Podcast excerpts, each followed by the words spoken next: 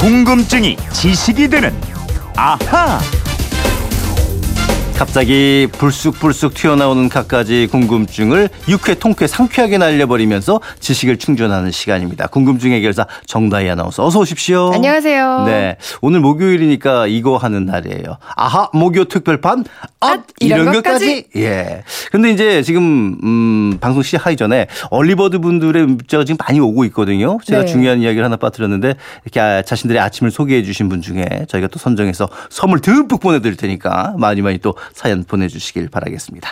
자, 오늘은 이분 궁금증부터 풀어드려야 될 것 같아요. 휴대전화 뒷번호 공오사이 님이 요즘 천둥 번개가 요란한 소나기가 자주 내리는데 초등학교에 다니는 아이가 놀라서 숨다가 하늘에서 어떻게 우르르 쾅 하는 천둥 소리가 크게 나요? 이러고 물었는데 제가 제대로 답을 해주질 못했습니다. 천둥 소리는 왜 그렇게 크게 나는 거죠? 하셨는데 그러게요. 왜 그럴까요? 정다희 씨도 어렸을 때 천둥 울리면 좀 울고 숨고 막 그랬어요? 어, 저는 그 음. 예전에 왜 천둥 치면 음. 남녀가 바뀌는 영화 있었잖아요. 어, 예, 예. 네, 한국 영화 기억나시죠? 어. 그거를 보고 나서부터 천둥 치면은 바뀔까봐. 나도 바뀔까봐. 네, 거울을 어. 보고 그랬던 기억은 나요. 야, 그리고 영화 보고 네. 그런 걸 믿는 사람이 다 있구나. 예. 자, 이제 장마철이 시작됐기 때문에 천둥 소리도 더 자주 들으실 텐데, 근데 정말 왜 이렇게 큰 소리가 나는 거예요? 우선 천둥 소리는 번개가 치고 난 다음에 들리잖아요. 네. 번개는 빛이고 빛은 움직이는 속도가 엄청 빠른 반면에 소리는 빛보다 느리게 움직이기 때문인데요. 음. 소리는 일 초에 약 삼백사십 미터를 움직입니다.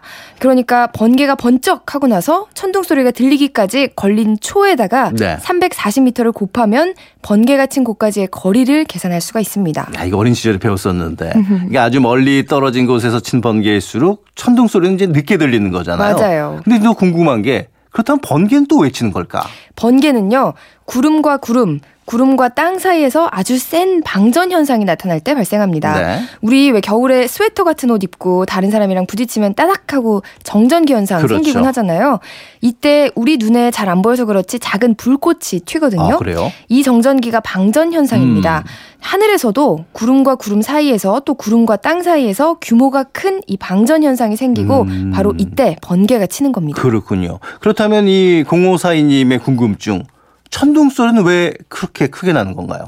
자, 천둥 소리도 두 종류가 있잖아요. 쾅쾅 하는 음. 거랑 우르르 쾅쾅 하는 거. 맞아, 우르릉 쾅쾅. 음.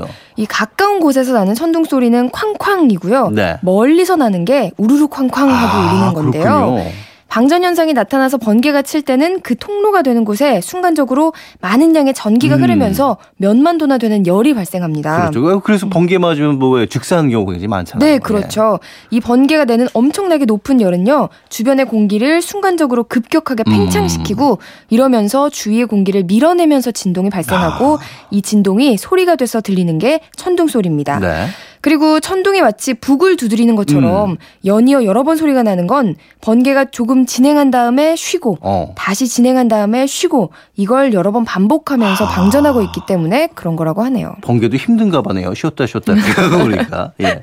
그러니까 이제 공오사이 님은 아이에게 어, 쉽게 말하면 번개는 전기고 그 번개가 하늘에 있는 공기를 진동시켜서 내는 소리 있지 그게 천둥 소리야. 이렇게 이제 설명을 음. 해 주시면 될 것 같습니다. 그렇죠.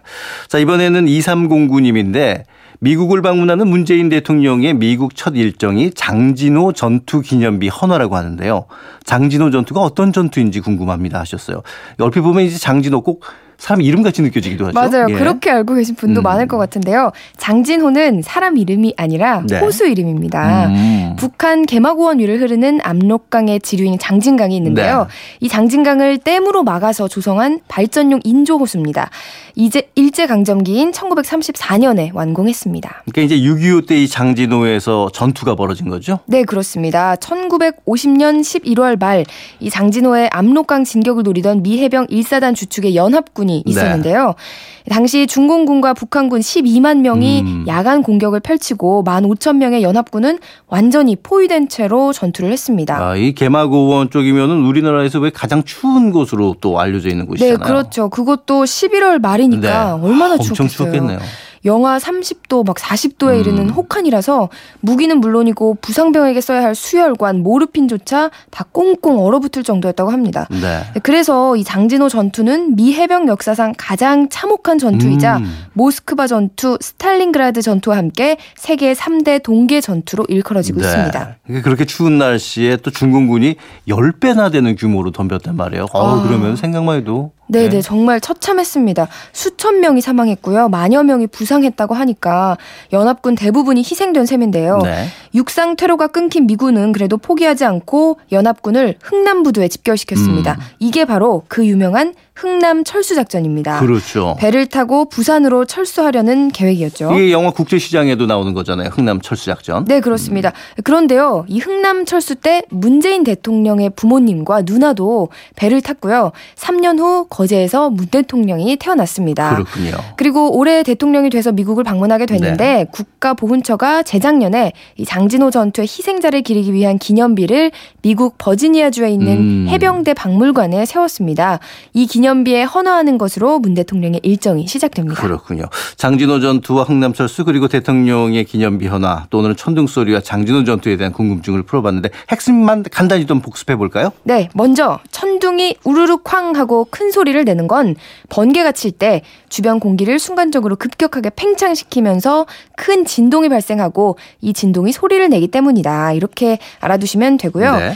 장진호는 북한 개마고원에 있는 인조 호수인데 천구백오십 년 십일월 말 이곳에서 미군 역사상 가장 참혹한 전투가 벌어져서 큰 희생을 치렀다. 이렇게 기억하시면 될 것 같습니다. 이현숙 님이 와 정다희 아나운서를 라디오에서 만나다니 정말 반가워요 하고 어, 보내주셨는데 반갑습니다. 아, 반가워하는 분들 많네요. 자, 지금까지 궁금증이 지식이 되는 아하 정다희 아나운서였습니다. 고맙습니다. 고맙습니다.